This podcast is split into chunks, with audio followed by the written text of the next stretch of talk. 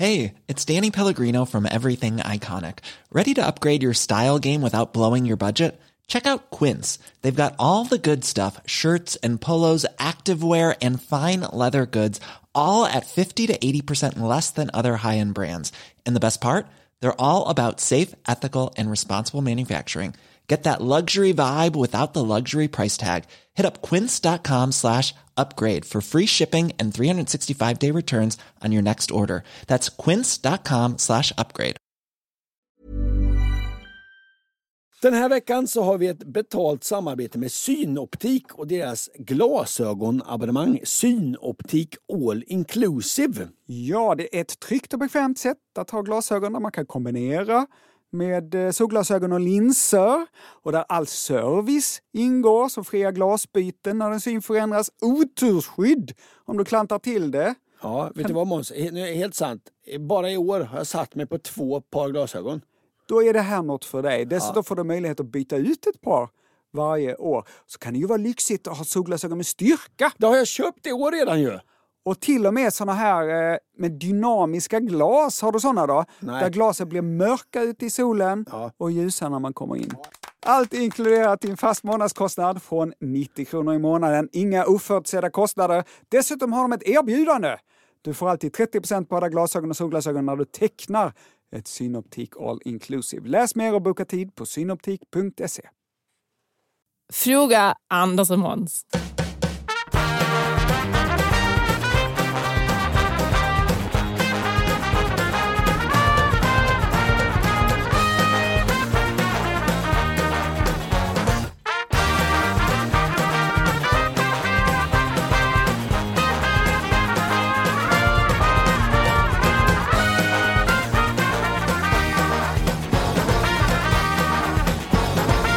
Varmt ska ni vara och mycket hjärtinligt välkomna till Fråga Anders och Måns podden som svarar på lyssnarfrågor med mig Anders Johansson och dig Måns Nilsson. Ja, Vet du vad? nej. Du vet jag har ju pratat mycket om gubbtecken.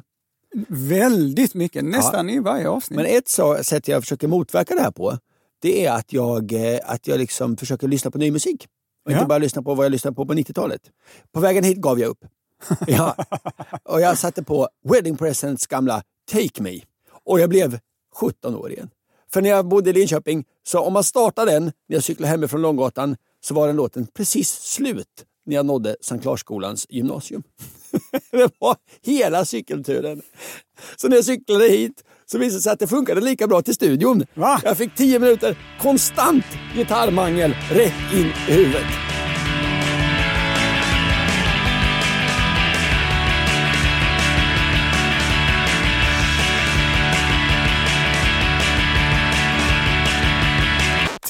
Minuter av detta larm. Underbart!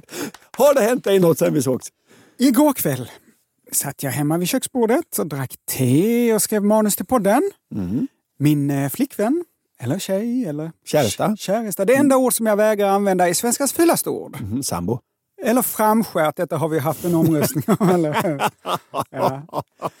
Sambo, i vilket fall, hon sätter sig bredvid mig och eftersom hon ibland kan vara lite klantig, om man ska vara ärlig, så flyttar jag min tekopp från hennes sida av datorn till den andra sidan. Ja. Och när jag gör detta Ja. så välter jag ut teet i min laptop. Nej. Ironiskt. Jag skulle skydda datorn från hennes klantighet, men kunde inte skydda den från min egen. För en utomstående så måste, hade detta sett väldigt, väldigt konstigt ut. Om Säpo har en övervakningskamera i vårt kök så framstår den här inspelningen som besynnerlig. Där sätter hon sig ner.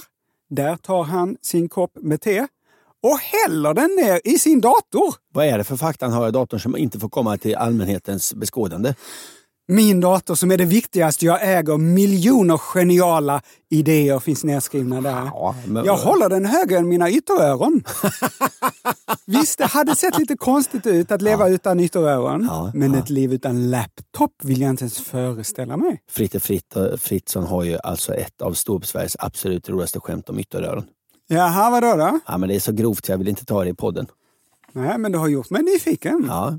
Anders, det har vi pratat om eh, någon gång, kanske till och med flera gånger. Men kommer du ihåg när vi gjorde tv en gång och vi spelade in sketcher som skulle utspela sig på ett flashigt kontor? Ja, ja, ja, vi fick låta, låna ett flashigt kontor och en mycket, mycket flashig och tillika viktig dator. Ja, och du Anders välter ett stort glas vatten rakt ner i datorn. En halv liter vatten. Ja. Efter den initiala chocken så tar du upp laptopen, vänder den upp och ner så att pölen på tangentbordet rinner ner på golvet och så säger du det kan omöjligt ha runnit ner något vatten i datorn. Så- så snabb var jag. Datorn ryker, det står, slår gnistor ur den. Tjejen vill låna att datorn och står och gråter. Ja. Och du säger nej jag var så snabb så att inget kan ha hänt. Nej, Mm. filmen visade i efterhand att så snabb var jag inte. Nej, nej. Precis så här var det hemma hos mig igår kväll. Ja. När jag skakat av tepölen på tangentbordet så säger min tjej Du måste suga upp det som har runnit in i datorn. Va? Va? Va? Vadå suga upp? Det är det enda sättet. Sätt läpparna runt tangenterna och sug upp teet. Kan vi inte lägga den i ris eller något? Försökte Nu jag. blir Säpo intresserade kan jag säga. Nej, gör det bara nu, säger hon. Ja. Så då satte jag mina läppar mot en av de smutsigaste ytorna i hela hemmet. Det har gjorts undersökningar om detta. Din telefonskärm, Anders, Ja. har till exempel tio gånger så många bakterier som din toalettsits. ja, nej det är äckligt ju. Så då sög jag runt tangenterna och det funkade. Jag fick upp droppar ur, av te Ja, ja. i min mun. Var det gott?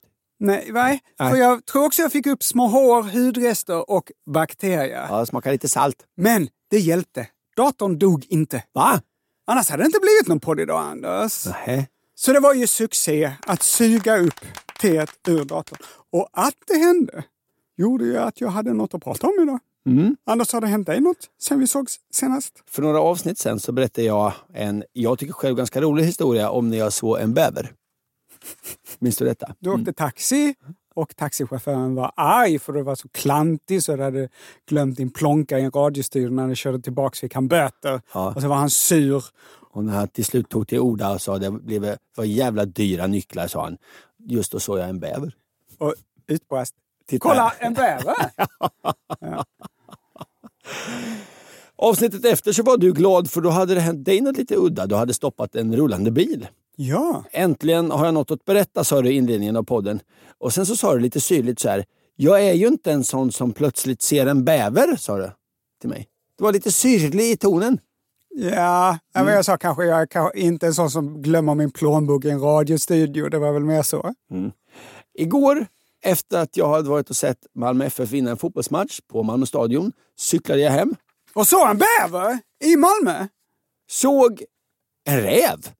Alltså, jag vill bara säga det. Mitt i stan, vid Kockum fritid i Malmö, tre meter från min cykel. En räv! Fett ju! Oj, oj, Vilket oj. liv man lever ändå. Ena dagen ser man en räv, andra dagen en bäver. Och så många frågor på räven. Var bor den? Vad äter den? I Måste jag låsa in min Kaninerna. katt? Ja. Dessa frågor har vi inte svar på. Däremot svar på många andra frågor. Nu kör vi igång.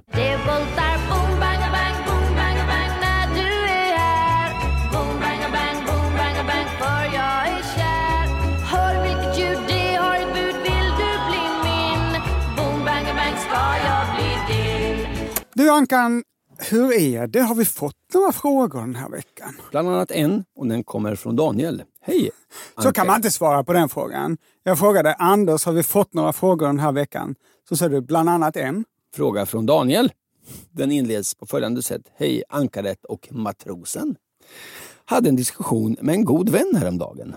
Han lyfte frågan hur stor miljöpåverkan har ett mejl? Motiveringen var att med de ofantliga mängder mejl som skickas dagligen, om det gick att minska antalet mejl varje person skickar, skulle det då få någon inverkan på miljön? Det måste ju krävas en gnutta extra elektricitet att lagra mejlen på en server någonstans. Hur mycket skulle vi behöva minska vår mejlkorrespondens för att det ens skulle märkas? Hoppas inte svaret minskar mejltrafiken till eran podd för mer miljömedvetna frågeskrivare. Allt gott och flott.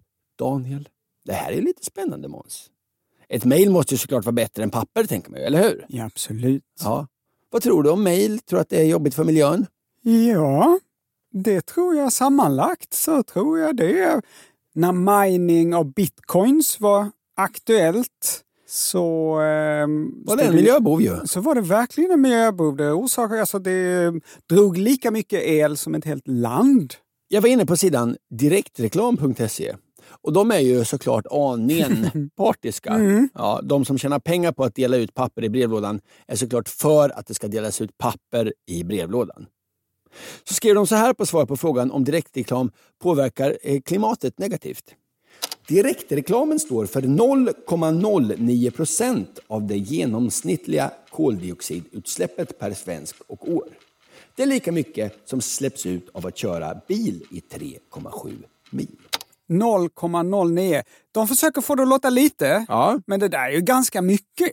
Ja, En hundradel nästan. ja men då är det då Av det totala. 0,09 procent. Nej, okej. väl en tiotusendel kanske. Ja, precis. Då är det då att köra bil knappt fyra mil påverkar klimatet lika mycket som att få reklam. Det är ju inget bra argument, därför att det bästa är såklart att skippa båda. Mm. Alltså de där reklampapperna vill man ju inte ha hur lite de än påverkar. Ibland måste man köra bil fyra mil, Ja. men det där reklamen behöver jag aldrig. Nej, det är ett dåligt argument direktreklam.se har. Men sen påstår man något som är ganska intressant. Ett A4-utskick ger drygt 1,5 gram koldioxid, inklusive papperstillverkning och tryck. Samma meddelande skickat med e-mail ger 2,3 gram koldioxid. Alltså mer. Skrivs e-mailet ut ökar koldioxidutsläppet till nästan 21 gram. Nej men vänta. Mm. Deras A4 brev som de skickar iväg, är det inte utskrivet en gång i tiden eller? Ja, men de kanske har det mer effektivt. Jag vet inte. Jag vet inte. Det, här är alltså eh, en högst partisk, eh, eh, högst, högst, högst partisk eh, informations... Ja, och dessutom tar de ju inte med att det ska delas ut. Det tog de ju inte med. Jag vet inte exakt vad de tar med. Nej, okej. Men kan det här stämma att mail är värre än papper? Nej. Så här skriver sidan Svensk e-handel. Idag beräknas datacenter och digital infrastruktur stå för 3% av den globala elförbrukningen och för 2% av världens totala koldioxidutsläpp. Alltså någonstans i nivå med utsläppen från flygindustrin. Ja, okej, okej. Ja. Och det här är, är ju ändå för två år sedan. Och om det här ökar så förväntar man sig att det kommer att stå för ungefär 20% av elförbrukningen och 5,5% av koldioxidutsläppen. Det är ju skitmycket. Det är det. Men det är ju mycket som går på data nu för tiden, Ankan. Brevskrivaren undrar ju hur mycket mejl man skulle behöva eh, sluta skicka för att det överhuvudtaget skulle märkas. Och håll i det, så här skriver sidan Språkkonsulterna. Sluta skicka onödiga mejl för miljöns skull. I England så uppmanas tjänstemän att skippa artighetsfraserna och de onödiga mejlen för att minska miljöpåverkan.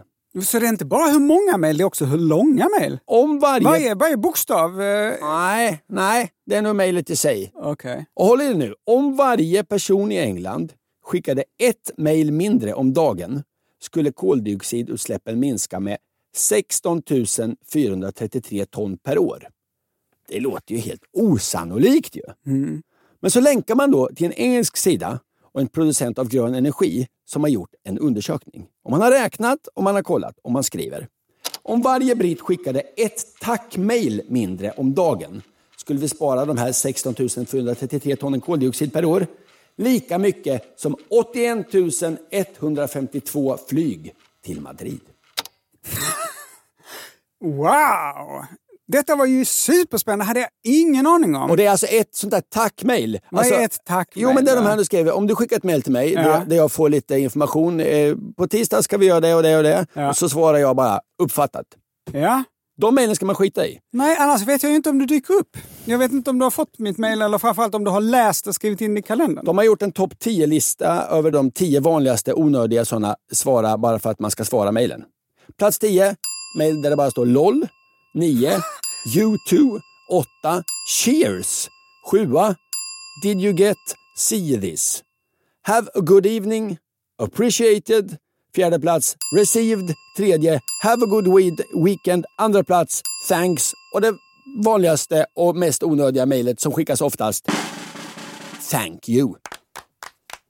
Ja, alltså LOL, jag håller med om. Och YouTube också, att det är lite eh, onödigt att skicka ett mejl om en gammal eh, rockorkester. Men eh, det där med thank you, det, det bygger ju sociala band. Mm. Men om engelsmännen slutade skriva detta skulle de alltså istället kunna flyga 81 000 flyg mellan London och Madrid.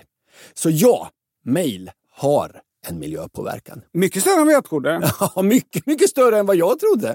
Jag ska aldrig mer skicka mejl nu. Inte jag heller. Skriv inget till oss. Till fraga snabel-a andersochmans.se. Skriv inga tackmejl. Härlig är vår jord, Härligt det att vara till Inga vackra ord Säger vad det är jag vill Och apropå mail så har vi fått ett mail. Åh, snyggt! Snyggt! En radio, radioövergång Ja. trots att detta är en podd. Ja. Ett mail med rubriken Gåtan om tecknet snabel A. Hej på er Anders och Måns! På engelska heter snabel at, vilket är helt logiskt. Ta till exempel mejladressen peter peab.se. På engelska mejlar man peter at peab, alltså Peter på peab. Ja, ja, ja. Är du med? Och vad Det är logiskt. Och vad mycket mail Peter på Peab ska få efter det här inslaget. Inga tackmejl dock. Men du håller med om att det är logiskt? Peter at peab. Ja, ja, ja mycket logiskt. Varför heter inte at-tecknet på eller på-tecknet på svenska? Varför heter det snabel som inte är lika logiskt? Och hur kommer det sig att, att at-tecknet, ett litet a med en svans, hamnade i mejladressen från början? Många frågor, få svar. Där kommer ni in i bilden. Hjälp mig och sambon att sova bättre på natten. Olivia och Andreas. Ja, men alltså tecknet i sig är ju inte ologiskt. Det är ju ett A med en snabel på. Alltså det är, så långt är det ju inte konstigt. Okej. Men, men eh, hade du föredragit att det här, den här krumeluren, det här tecknet hade hetat eh, på istället för snabel Nej. Du gillar snabel Men jag tycker det är ett härligt ord. Många svenskar säger ju at Ja, men det är tufft. Det är lite, lite tufft att ha ett ord som är så otufft tycker jag. som snabel Ja, i just den, den lite tuffa liksom, datavärlden. Att Ja, saker det är och ting ska ett- heta snabel. Ja, det är ju ett lite mesigt ord. Får man säga. Det finns nog tuffa människor som vä vägrar säga snabel de just för att at. det, det låter. Om det istället hade hetat på hade de kanske sagt det. Ja. Ja. Ja. Jag är på, säger de. Ja. Så är ju tuffa människor, de är lite på. så nuffar du lite nu? Själv sa jag at ända tills jag började på Sveriges Radio. Ja just det, för där, där måste vi, var man tvungen att säga snabel. På den tiden i alla fall. Starkt önskemål att man skulle snabel e-post, webbläsare och så vidare. Det finns en liten språkavdelning på SR som regelbundet skickar ut nyhetsbrev med språktips. Det kan vara att Vitryssland nu ska heta Belarus eller hur aktuella personers namn ska uttalas. När Drake slog igenom så stod det säkert i det här mejlet att han skulle uttalas Drake och inte drake. Och då kan man skratta åt det där, men, men sånt är jag som eh, talande radioperson mycket väl bekänt av. Just det. Annars kan jag säga drake. Hotline Bling med drake. och i slutet av 90-talet, när internet och mail... Här kommer han! I slutet av 90-talet när internet och mail, eh, eller e-post, då slog igenom så hade den här språkavdelningen bråda dagar på Sveriges Radio. Jaha, Så här skriver Svenska Datatermgruppen. vilka är de? Superbra fråga. Jag vet inte vem Svenska Men alltid skönt, skönt, Datatermgruppen... skönt att referera till dem, Svenska Datatermgruppen. Så här skriver de. I svenskan, liksom i andra språk, har det funnits flera benämningar Och Svenska. Datatermterminalen. Va? Nej, nu kommer det bara läten ur munnen. Förlåt, gå vidare.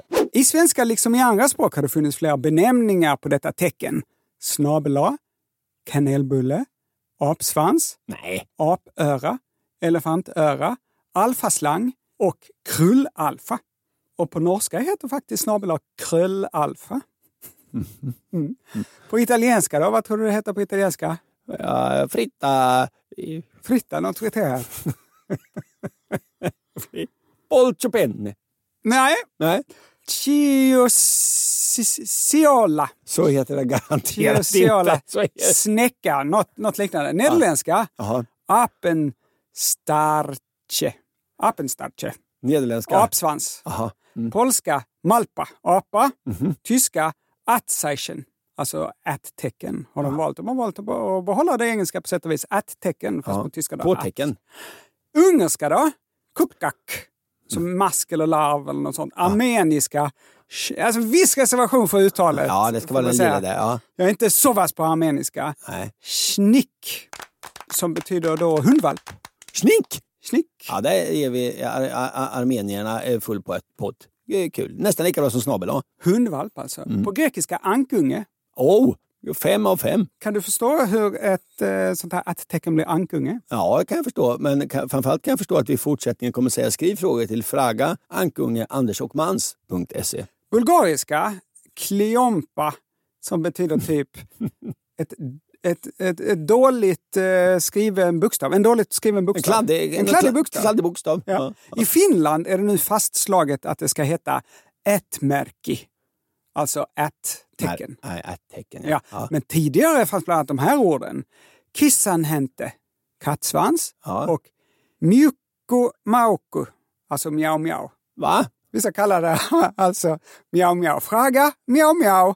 Andersochmans.se. Det har vi ju låst nu. Och i Bosnien heter det ludu, alltså ludu A, alltså ett galet A. Ja, ja, också bra. knäppa A. Ja, ja, men, men, men Miao Miao och Ankung är ju kanon. I Danmark snabel A, precis som i Sverige. Och det här ordet snabel A, det var liksom så det gick till att svenska folket gick igång på det här. Det fick fäste. Och så blev det det som vi valde. Och det är ju lite sött, man tänker på elefanter. Men om man tittar på själva symbolen, Anders, så börjar ju snabeln längst bak på A. Ja, det borde vara mer snabel, alltså, eh, eh, alltså A, A med svans. Svans-A. Ja. Eller ännu mer logiskt då det som Olivia och Andreas föreslår på. Har du som lyssnar andra förslag än de här på vad symbolen ska heta, skriv till fraga Miao Miao. andersochmans.se. Anledningen till att det här tecknet, ett A med en ring runt, hamnade i mejladresser från början var att det redan fanns på många skrivmaskiner och datortangentbord, men knappt användes. Bra anledning. Tecknet är Det är som gammalt. Saab som hade en extra knapp i sina bilar. Vadå då? Det stod bara extra. Man, hände, man tryckte på den, det hände ingenting. Kunde man programmera? Det var innan man kunde Ja, programmera nej, men det, knappar, fanns, det fanns ett litet uttag som man själv ville installera en fläkt eller nå- någonting så, så fanns det liksom ett för, för, förinstallerat eh, strömbrytare till den. Stod bara extra. Man, man, vad fan händer om jag trycker på extra? Ingenting. Det är ungefär som AUX på stereon. Om man bara hade en skivspelare och kassettdäck till sin förstärkare så var den här AUX-knappen helt oanvändbar. Ja, Men då kunde man, om man hittade på någon, någon tredje grej att koppla in, så gjorde man det i AUX-uttaget. ja, man kan säga AUX-knappen är stereovärldens eh, eh, snabel på 80-talet. Det här tecknet, som vi kallar snabel det är gammalt. I Sverige finns det i böcker från 1600-talet. Och hur låter det när man uttalar det? Ja, det ska jag säga. Ah, Ah, ah. Jaha. För det användes för franskans ah, som i ah-pris. Vadå apris? Anders, Ja, du ska köpa tomater av mig. jaha. De kostar 40 kronor styck. Ja, ja, ja. Och du köper tre stycken. Du köper tre tomater, ah, 40 kronor styck. Just det. Det där som en A med apostrof eller Ja, ja, ja. Det accent jag an- använda när jag skriver fakturor. Ja, Jag ja, har gjort ja. tre storgig på Norra Brunnen. Ah, så många tusen kronor. Precis. Och i text så skrev då det här, skrevs då det här A med ett snabel av eh, vissa. Nästa gång jag skickar en faktura till Norra Brunn ska jag skriva 3 gig, miau miau, 40 000 kronor. Detta tecken hamnar så småningom på vissa skrivmaskiner och, och datorers tangentbord. Och när amerikanen Ray Tomilson 1971 skrev det allra första e-postprogrammet så behövde han ett skiljetecken mellan namn och domändelen i e-postadresser och valde den där krumeluren som fanns på tangentbordet men som ingen någonsin använde. Ja, ja, ja. Vad hette han? Ray Tomilson. Han har väl mycket att tacka. I spanska används ibland snabel för att göra ord könsneutrala. Som svenskans hen. Till exempel så heter kompisar som är män amigos, Ja, medan då kompisar som är kvinnor amigas. ja. Och om man då tycker att det är onödigt att köna sin kompisgrupp så kan man istället få o där på slutet av ordet eller a slänga in ett snabel-a så att det blir amig snabelas. Amig. Ah. A- Ami snabelas. Amig Ja. att as. Amig. Miau miaus. Exakt! Ja. Yes, det var lite fakta om snablar. Hoppas ni är nöjda Olivia och Andreas. Jag är väldigt nöjd. Hej clown, kom hit så vi får titta på dig. Hej clown, kom ut, vi vill så gärna säga hej clown. Ta med din röda näsa och kom ut hit till oss, snälla. One size fits all seems like a good idea for clothes until you try them on. Same goes for healthcare. That's why United Healthcare offers flexible, budget friendly coverage for medical, vision, dental, and more. Learn more at uh1.com. Even when we're on a budget, we still deserve nice things. Quince is a place to scoop up stunning high-end goods for 50 to 80% less than similar brands. They have buttery soft cashmere sweaters starting at $50, luxurious Italian leather bags, and so much more. Plus, Quince only works with factories that use safe, ethical, and responsible manufacturing. Get the high-end goods you'll love without the high price tag with Quince. Go to quince.com slash style for free shipping and 365-day returns. One size fits all seemed like a good idea for clothes Nice dress. Uh, it's a it's a t-shirt. until you tried it on. Same goes for your healthcare. That's why United Healthcare offers a variety of flexible, budget friendly coverage for medical, vision, dental, and more. So, whether you're between jobs, coming off a parent's plan, or even missed open enrollment, you can find the plan that fits you best. Find out more about United Healthcare coverage at uh1.com. That's uh1.com.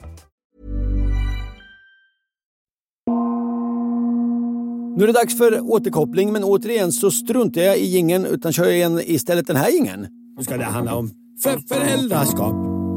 Vår nya jingel. Ska det handla om föräldraskap för tredje avsnittet i ja, rad? för jag har fått återkoppling på återkoppling. Ah. Hej Anders Måns! Tack för att ni varje lördag ger mig en härlig stund. Jag kunde inte undvika att uppmärksamma att när Anders pratade om syskon i avsnitt 93 så använde han en källa från Brigham Young University för att argumentera för att syskon skulle vara bra för hälsan. Just detta universitet ligger i Utah i USA och är mormonskt. Mormonerna är ju ganska väl och allmänt kända för att förespråka stora familjer, vilket ska vara bra för en i efterlivet. Där varje god mormonsk man får en planet som han ska fylla med sin familj. Åh herregud. Jag är därför lite skeptisk till källan. Med vänliga hälsningar Isak i Malmö. Isak, Tusen tack för att du granskar våra källor. det här är synnerligen bra återkoppling.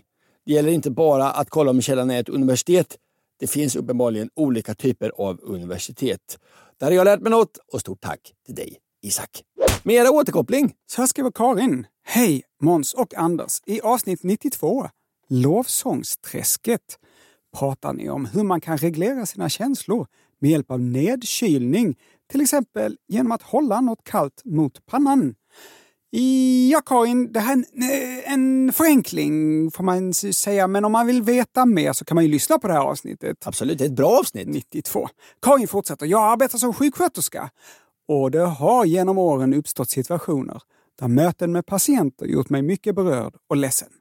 Till exempel i samband med att någon dör eller är mycket sjuk. När man jobbar på en vårdavdelning är det inte läge eller tid att bli superledsen över något, även om man hade velat. Jag har då fått tipset att spola mina handleder i iskallt vatten. Och det har funkat varje gång. Känslan avbryts, jag brister inte ut i gråt och jag kan arbeta vidare. Kanske låter lite konstigt, men det har hjälpt mig. Hälsningar Karin i Malmö. Bra tips. Spännande! Om du som lyssnar vet den vetenskapliga förklaringen till det här eh, som Karin upplever, skriv till! Fråga miau miau andersokmans.se Don Juan Johansson är så galant Med en tunn liten tangorabatt och ett smil som är charmant Vet du vad det ska handla om nu Måns? Glödlampor. Mm, nära. Spindlar. Hej Honko och Moppe och tack för en fantastisk underhållning och allmänbildning under många år. Stora ord, tack så mycket. För en tid sedan tipsade jag min syster om era poddar och nu har hon lyssnat på bilresor fram och tillbaka till sommarstugan. Nyligen hade hon lyssnat på ett avsnitt om spindlar och då hade den oerhört viktiga frågan helt blivit utan svar. Blundar spindlar? Och när de sover, lämnar de då ett öga öppet? Eller flera? Kristoffer, Jennifer och Sabrina. Så vad säger de om det här? Hur, hur många ben spindlar har, eh, det vet man ju, men hur många ögon har spindlar? Eh, ja, det varierar lite. Många har åtta, men inte alla. Åtta ögon! Wow! ja. Nej, spindlar blundar inte när de sover. Spindlar tillhör gruppen varelser utan ögonlock. Jaha! Vet du fler djur, Måns, utan ögonlock? Jag drar de här. Det är fiskar, ormar, de flesta insekter såklart. Geckoödlor har inga ögonlock. Både ormar och geckoödlor har istället någon slags skyddande membran över Ja, ögat. men är inte det ett ögonlock? Nej, det är ett membran. Hummer, bläckfiskar, krabbor, skorpioner och spindlar. Ja, men det är klart att, att djur under vatten Mm. behöver ju inte ögonlock. På samma sätt. För de, eh, ögonen blir fuktade av själva vattnet. Men de skyddar sig också om, det, man blundar också om det är något på väg in i ögat. kan ju vara något på väg in i ögat. Ja, men då bara fisk. vänder de bort huvudet. Ja. De är ju supersnabba fiskar. Spindlar har ögonen på ovansidan av kroppen, på framsidan över käkarna. Kan ha åtta ögon, men det varierar som jag sa lite. En spindel med åtta ögon har då fyra ögonpar. De två ögonen i mitten, vad kallas de tror du Måns? Mittenögon, Ja, mittögon. Och de två yttersta ögonen kallas då för ytterögon, sidoögon. sidoögon. Spindlar har... Nej, men vänta då. Ja. Så två där framme, ett par. Ja, Och så två på var sida. Då är vi uppe i sex. Ja, sen- Var har de två sista då? ja, de sitter väl ända, de sitter väl på rad där. De är, de är ordnade på lite olika sätt på olika arter. Okej. Ja. Spindlar ser ganska dåligt. Trots att de har åtta ögon. Ja, de spindlar som ser allra bäst det är så kallade hoppspindlar. Men ögon har det som kallas för enkla ögon. Alltså, varje öga är liksom en enhet och har en lins och så.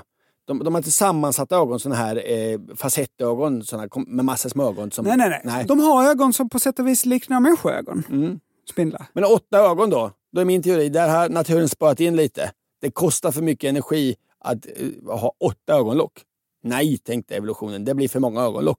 Jaha, Men det är, det är min... det är en gissning. dig, så Ja, nej, inte gissning, det är en teori. Ja. Ja, ja. Men istället, om en spindels öga skadas, vad händer då? Jo, då kan det växa ut ett nytt. Ja. Jaså? Men det är intressant när jag googlar spindlar.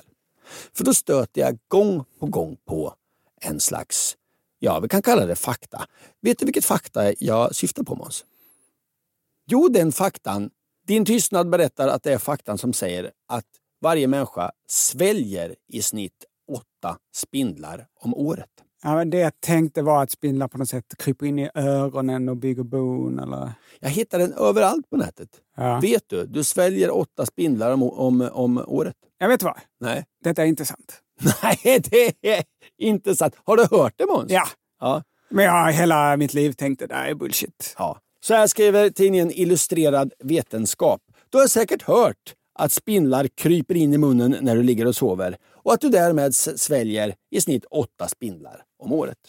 Men spindlar vistas normalt antingen i sitt nät eller på ostörda platser. De vill jaga sitt byte i lugn och ro.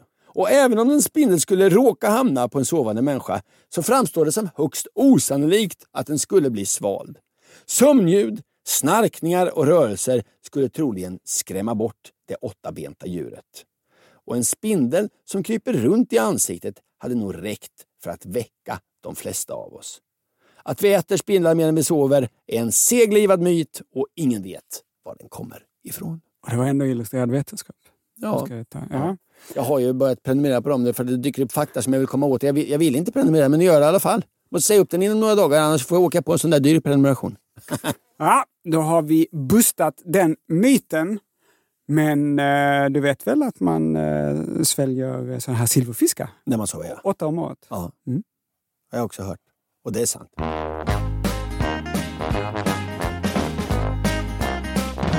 Han är hjälten hela dagen, Tegelbruksgatan 20.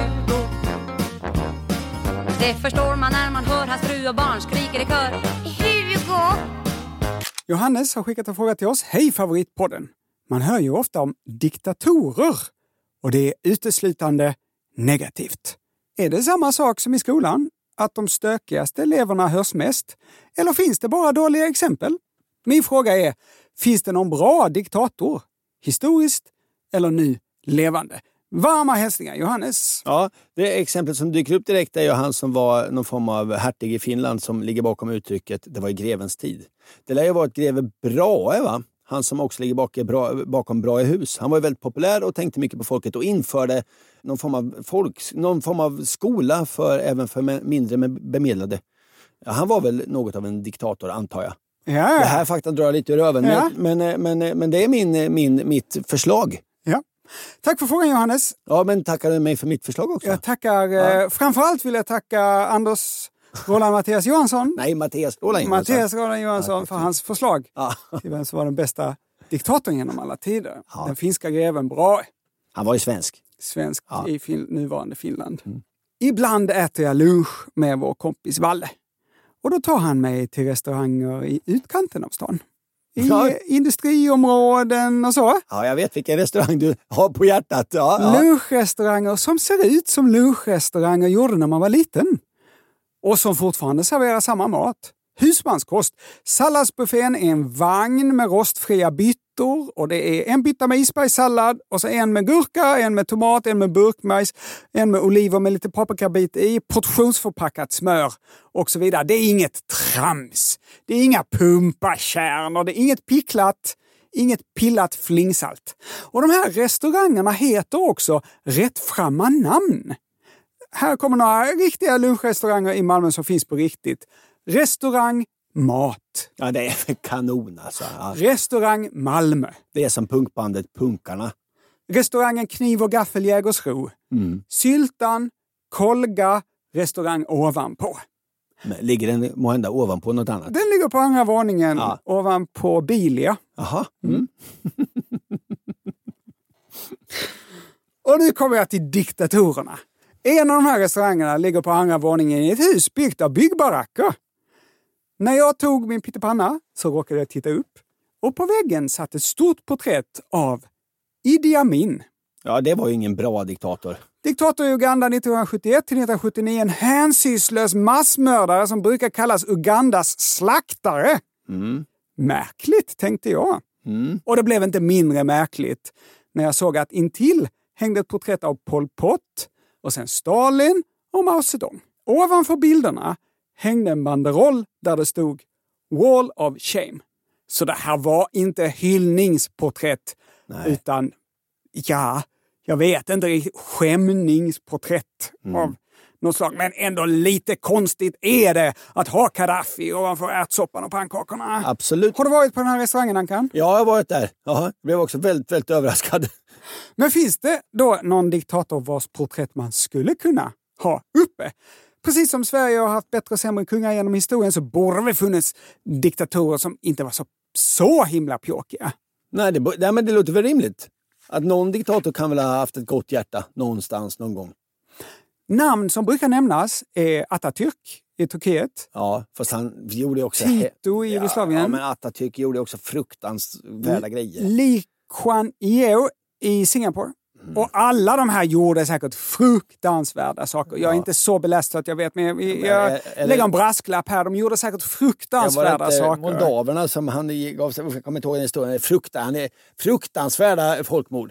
Men det brukar sägas att de här tre gjorde sina länder mer gott än ont. Okej. I ja, alla fall. Det brukar sägas så. Ja. Vi går inte i god för det. Absolut inte. Den diktator jag vill nominera är Lucius Quintius Cincinnatus. Eh, förlåt? Cincinnatus. Eh, Lucius Quintus Cincinnatus. Jaha. Han var patricier, alltså eh, adel i romarriket och han var hög militär i romarriket. Men år 548 f.Kr. så hade han blivit fattig och levde på en bondgård. Han hade gjort sig omöjlig eh, på något sätt. Ja, ja. Då anföll equierna Rom. Equierna det var ett folk som bodde i grannar med Rom i öster och jämt hamnade i krig med varandra. Jaha. Ja. Vid den här tiden så var romarriket en republik. Jaha. De hade ingen kejsare. Nej. Nej. Men när equierna fick ett övertag i det här kriget så blev det panik i Rom varpå senaten röstade för att utse Cincinnatus. Men när equierna fick övertag i kriget så blev det panik i Rom varpå senaten röstade för att utse Cincitus till diktator i sex månader. Det här fixar vi inte. Vi får ta in en diktator. Ja, han var, tar den där fattiga som bor på en bondgård. Han är det bästa vi har. En grupp senatorer skickades till Cincinnatus gård för att informera honom om hans eh, nya roll Oj. som diktator. De hittade honom när han plöjde en åker. Jaha. Nu är du diktator. Nämen. Han la ner sin plog Ja. och 16 dagar senare hade hans armé besegrat equierna och avslutat kriget. Det var skickligt eh, militäriskt. Ja. Och då hade ju Cincinnatus kunnat försöka hålla kvar makten genom någon kupp eller sånt. Men han utnyttjade inte ens sina sex månader. Istället så avsade han sig genast makten och det blev åter en republik och han återvände till sin gård. Och sin plog. Som han, han lämnade ju sin plog. Ja, han var ju mitt i arbetet. Exakt. Han ville väl bli klar med sin åker. Man vet inte hur sann den här historien är. Nej, det är ofta det med eh, grejer från romartiden. Men städerna Cincinnati i Italien och såklart Cincinnati i USA Ja, är uppkallade efter honom. jaha. Så möjligtvis är han den bästa diktatorn som har funnits. Vet du en bra diktator? Skriv till fraga Mjau, mjau. andersochmans.se. Det sa prästen ingenting om den där gången Hade han det hade jag nog sagt nej och med de orden så rundar vi av. Vi har inga fler frågor vi ska svara på idag. Skriv som vanligt fler brev till fraga ankunge andersochmans.se eh, och så hörs vi igen om en vecka för då är det nästa vecka. Tills dess, ha det så bra! Puss och kram!